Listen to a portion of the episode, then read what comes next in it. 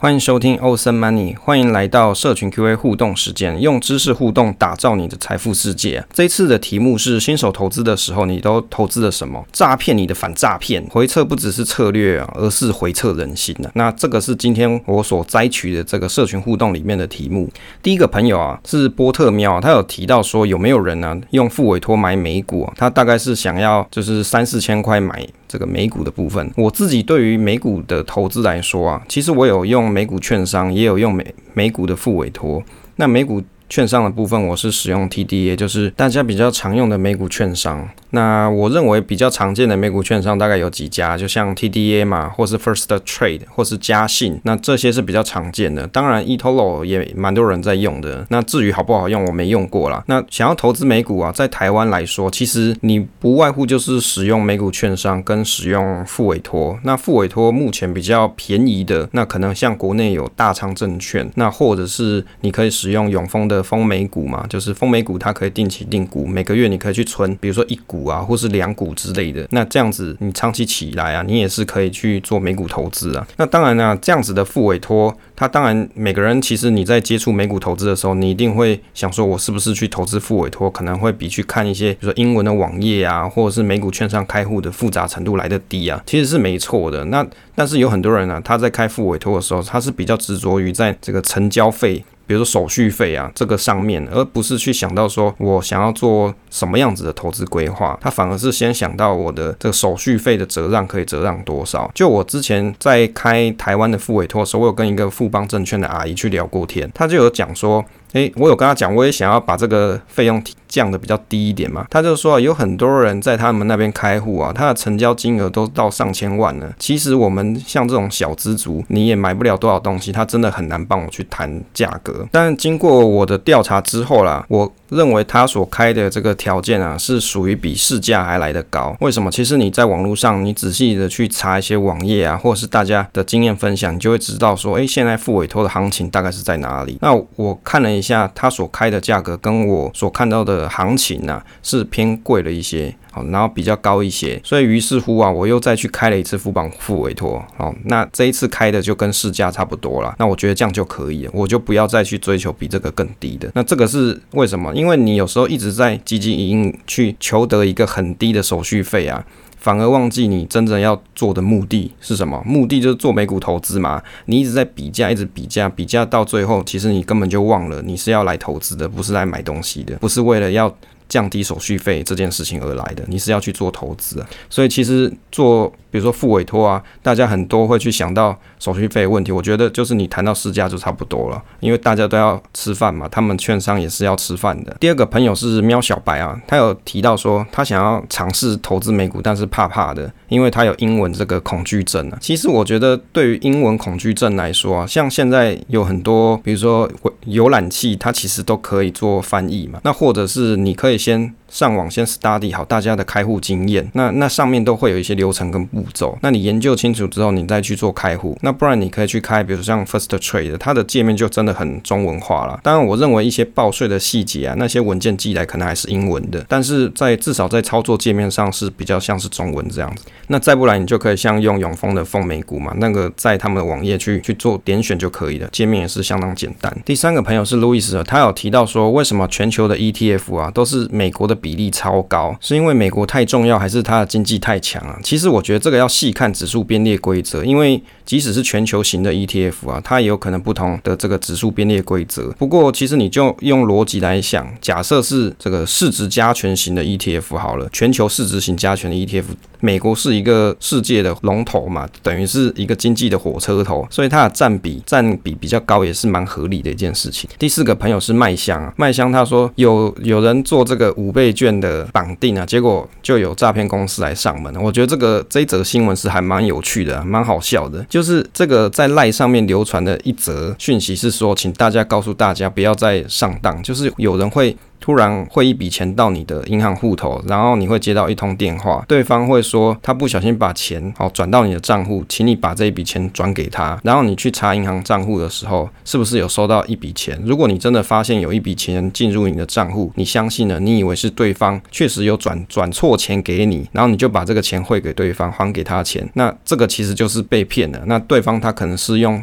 非法途径用你的个资去做贷款，然后把这笔钱先转给你。结果你把钱转给他之后，过一段时间你就会收到贷款机构的催款电话，然后才知知道自己受骗。那结果呢？这个东西就是有又有一则新闻是说，这个新这个这一则在赖上面传的讯息啊是诈骗。这个这年头啊，连诈骗消息都是骗人的哦。就是这一则在赖上面传的讯息是跟大家讲说你不要被骗，结果这一则新闻又被说是他就是骗人的。那我真的觉得啊，大家你在看这种网络的新闻啊，或者是你在看一些赖社群啊、赖群组上面所传的一些东西啊，你不要真的傻傻相信。像我先前就是那时候疫情比较严重，五月的时候，大家不会在不是会去传说，哎，哪边哪边又怎么样，然后政府有什么，比如说关于疫情的一些新闻，那我也去传了，结果对方就说我，哎，你这个是乱传哦，这个是不是证实过的新闻？那叫我就要收回。那我就想说，哎，这是同事传给我，我以为是很重要的事情，就是分享给这个邻居群去听一下。那大家反而是认为说这个其实是假新闻。我记得那时候是讲说，好像讲我们桃园这地方的某个市场，就是大家会去买东西的传统市场要关闭的，好，那可能要去做一些，比如说限流的措施才能去买东西。那后来发现说这个是假新闻了，那还好我那时候真的有把它收回啊，不然就要去比如说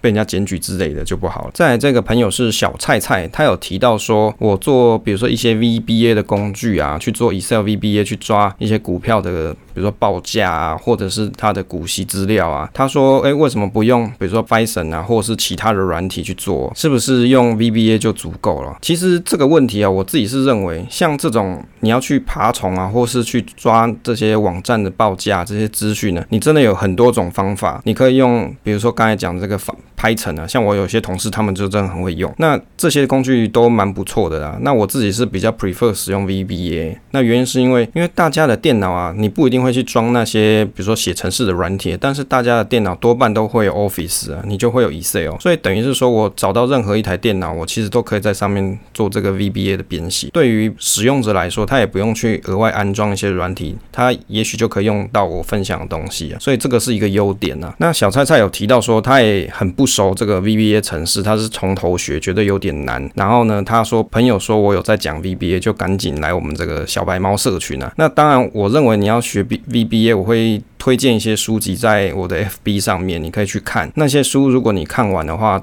多半你去操作它的这个些案例啊，这个些例子啊，你就可能可以去抓一些网络的资料。那不仅仅是比如说像是股票相关的东西，你也可以抓一些生活资讯的东西。再来，这个朋友是台积电啊，他说他常常听到摊平这两个字啊。其实就我认为来说啊，有很多人他在做投资的时候啊，他有时候只是因为不服输，所以他想要做摊平，就希望说这个成本越低越好。其实这个问题还是要回过头来去想说，你当时去做这笔投投资啊，你的目的到底是干嘛的？比如说你就是想赚一波就跑，结果你真的惨套了，你的现金没办法转出来了，你还要再拿更多的钱继续去摊下去，那这不就是变成一个凹单的情况吗？你已经打破你本来要停损的点，然后继续的去做摊平，这个其实就是不好的事情，就是不太正常的。那如果你打定主意就是哦，我这个就是存股嘛，我要降低成本，而且这是很好的公司啊。它只是遇到这个，比如说系统性下跌啊，或者是短期的，比如说公司遇到倒霉事啊，像这种的，诶，那我趁它这样子打折的时候去买，我反而是很有信心的去买。这哦，这两种情况就不一样哦，一个叫做摊平，一个是认为它有价值而还想要继续投资下去，这是不一样的心境的。那如果说一间公司它可能是因为涨高而跌下来了，那跌下来只是回归到它本质应有的价值，结果你不。停损，你还继续摊平下去，那你只是一直套牢而已啊！好，所以。在投资的时候，你整体的策略跟规划，你要先想清楚，这样子你才会做好正确的投资。再来这一位朋友是红茶，他说自己一个人努力啊，难免会彷徨无力。那有这个好群组，就是我们小白猫社群啊，可以聊聊分享讨论的话题啊，可以重拾一些投资的信心跟学习进步啊。他蛮谢谢我创立这个友善的交流群组。这个小白猫的新手投资社群本来就是给新手来做参加的。那也就是说，如果你在平常做投资理财这件事，情的时候，你可能会有一些难以启齿的，你认为简简单问题去问人家会被人家笑的问题啊，其实你都可以来这里。比如说发问跟大家请教，或是互动啦，那这个就是一个良性的一个讨论环境啊，不会说你像你去有些论坛奇怪哦，你去问一些问题，他会说你要不要先去读书？哦，不然就是呛你说这种月经题你又拿来问。哦，就是常常会有这种，你去 PPT 啊或者是一些论坛去看常有。那我自己是觉得其实谁没有新手过嘞，其实也不用用这样嘛，就大家。好好的互动去学习，那也许你曾经认为你已经懂东西，但是你没有真正懂。那经由大家一起讨论呢，你可能会了解到你以前不懂的地方，这样就是一个很有意义、很正向的事情。在这个朋友是小飞啊，小飞他有问了一个问题，他说：“请问 ETF 投资如果定期不定额，每个月递增固定额度投资，每月递增一万，那每月投资金额如一万、两万、三万、四万这样，连续投资二四个月，请问这样的投资方式有什么系统可以试算吗？”那他是说。假设看好未来啊，这个市价会一直成长，就是它的标的。如果市价会一直成长，那如果用这样子的投资方式，可以压低成本，不知道这样是不是对的？其实我有研究过一下，在网络上那些回测系统啊，绝大部分都是要钱的。那当然有些像是定期定额的这种 ETF 定期定额，或者是存股的这个定期定额的试算，这个是不用钱啊。的确是有几个网站可以做，但是如果你要做比较克制化的，就是你想去验证你一些天马行空的想法，这个多半是没有这种。回测的东西给你用，或者是你要要去找这个开发回测系统人去提出你的需求，那当然这就是会要需要费用的部分。所以他也有去找过这个 Google 上面啊，大部分都是定期定额的回测。所以这样子的回测到底要怎么去做才有办法做？好像找不到一个东西。那其实这个想要回测这个东西，其实只要自己做 Excel 试算就可以。为什么？因为你用 Excel，你就可以去测试你天马行空的想法。那你会需要什么东西去做回测呢？比如说第一个就是你要有历史的。数据嘛，那历史的数据哪里来？像 Google 上面就会有 Google Finance，它上面有一些历史的收盘数据。那当然，如果你你有用雅虎的这个 Finance 的话，它上面也有些历史数据可以下载。那这些数据你就可以把它加载到 Excel 上面。然后透过比如说像是 VLOOK 的函数啊，你就可以取到这个你想要回测的，比如说每个月的第一天那一天的报价，你就可以把这个值啊给取出来，就可以去做试算。当然要比较准确的，你要用还原股价去算啊。当然还原股价这个东西啊。在网络上啊，它可能是要收费的，就是你可能要去买这种 database，然后去做回测，会是比较精准的。但是如果对于一般小资族来说，你只是要抓个大概一个趋势，那我认为你用没有还原的股价去看，你也可以看得出你的策略到底好跟不好。但是如果你要用 A 跟 B 两个不同标的互比的时候，那你就一定要用还原股价去试算，这样子比才会有相同的依据。那小肥后来呢，他有去试算了一下，比如说第一个月是最少金额，那最后一个月最大金。金额跟第一个月最大金额，最后一个月最小金额，这两个他都去试算过。那还有呢，像每个月定期定额，他也有去试算过。那试算后的结果，他的心得是说，他还是觉得定期定额比较好。那为什么？其实这个道理很简单嘛，因为你在投资的那个当下那个 moment，你根本就不知道未来这一档标的，或是甚至你买零零五零就好，你也不知道现在这个当下，它从这个当下往往前看，到底它会往上涨还是往下往下走，这个其实没有人知道嘛。所以为什么大部分那个，你比如说你看书上啊，或者是别人跟你建议，都是叫你做定期定额。那原因就是因为用定期定额，你就是取得一个市场的平均嘛，就是你取得这一这一档标的的一个一段时某一段时间的平均绩效，因为你你不用去猜高或是猜低，你就是一个。平均的概念嘛，这是一个比较简单的投资策略。当然，如果你真的很看好一个标的，你从一开始全部 all in 下去，那一定是最赚的嘛，因为你很看好它的未来嘛。但是事实上就是你不。看不准嘛，你就不知道后面会怎么样，所以才是用定期定额的方式。所以像我自己的方法就是某一些部位就是定期定额，那等比较大跌的时候，那我就会再去用不定期不定额的去做加码的动作。再来就是群主互动题，大家新手投资的时候都投资了些什么？第一个朋友是零零发，他是说指数型的 ETF 为主啊，那他把这个指数型 ETF 啊，主要是用来当存钱用啦。那这更进阶，他有想过说以后做一些资产配置这些。那群上的一一是讲说 ETF 啊，金融股、零股，还有好公司的零股。那红茶也有提到说美股的 ETF 啊，跟台湾的这个金融股。另外一个朋友是 Willow，他有说他有放一些在基金里面，就外币买基金啊。那台股也有买，比如说像是金融股啊，跟零零六九二，还有一些好公司的个股。那闪光的部分，他是说，因为他单身住家里啊，所以一年可以存股七十万，这个相当厉害。但是重点他要讲说，他是过着无欲无求的生活，先苦后甘啦。那但是你新手投资，你就开始存股，每每每年你都存七十万，这个其实是相当厉害的。那长期累积下来啊，应该会是一笔不小的财富。那群上路易斯是讲说，还在努力存 ETF 当中，慢慢学习存个股。那喵小白是讲说，选零零五零跟零零六六九二定期定额还有金融股。那他觉得说工作有点疲疲惫啦，但是还是要努力存钱，然后跟培养财商才是正途。其实没有错啦，每个人其实对于上班来说啊，多少都会有一点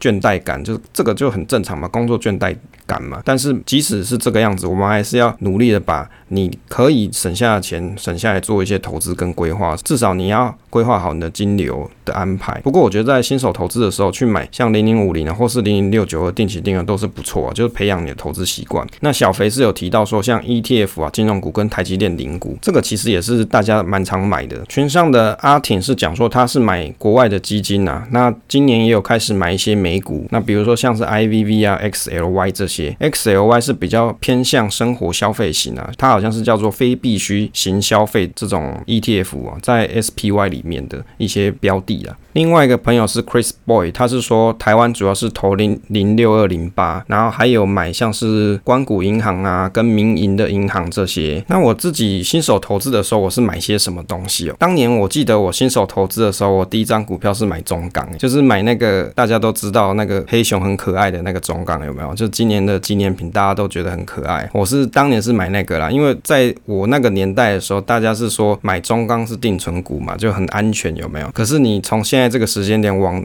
当年去看，像。中钢啊，最近是钢铁王是不错啦，可是我记得前两年这个景气循环的时候啊，中钢它的确是股价表现不太好，而且它的获利好像没有这么好。所以其实我认为啦，对于现在的新手投资来说，你可以去买像这种 ETF，算是一个不错的事情。因为在当年这个买 ETF 的风气啊，跟这个知识的普及没有这么广的时候，我当年我也不晓得说 ETF 可以买什么，因为我记得在当年可能有零零五零啦，那零零五六可能能有，那其他 ETF 啊。也没有什么零零六九二，也没有像一些现在你常常看到的什么零零八五零这些，这些都没有。所以现在人呐、你在做投资的时候，你有更充足的资源可以去选择。不过我觉得对于新手投资来说，其实第一件事情不是急着赶快去选标的去买，而是你要先去认识这些东西，先把这些东西东的，比如说市场的交易规则啊，跟这些金融商品它的特性呢，跟你需要注意的风险这些东西了解清楚之后，你再去选择你第一个的投资商品。例如说，大家很会想说，那我去买像零零五零零六二零八。这种跟台股市场相关的 ETF 开始，其实我觉得这个是不错了。但是如果你在新手投资的时候，你就把所有的资产压进去，那这样就不是很好。因为即使是台股啊，像现在这个时间点，你去看。台股的点位，你会觉得它会继续往上到两万点吗？那还是会继续往下呢？其实这个没人说得准。所以对于新手投资来说啊，你首先第一件事，你就要知道说这个风险是在哪里。所以不要一次做 all in 的动作。好，很多人其实他在第一次投资的时候，他是勇于 all in 的哦。因为这件事我本来不知道，就是有遇过有些同事，他就真的是这个样子。好啦，以上就是这一次社群 Q&A 互动跟大家讨论的内容，还有大家发问的题目啦。那我觉得其实借由这样子。的互动啊，让大家可以更清楚一些。比如说你本来不是这么理解的东西，那借由互动啊，也去了解一下别人是怎么做投资的。好，感谢大家收听这一期节目，下次再见啦。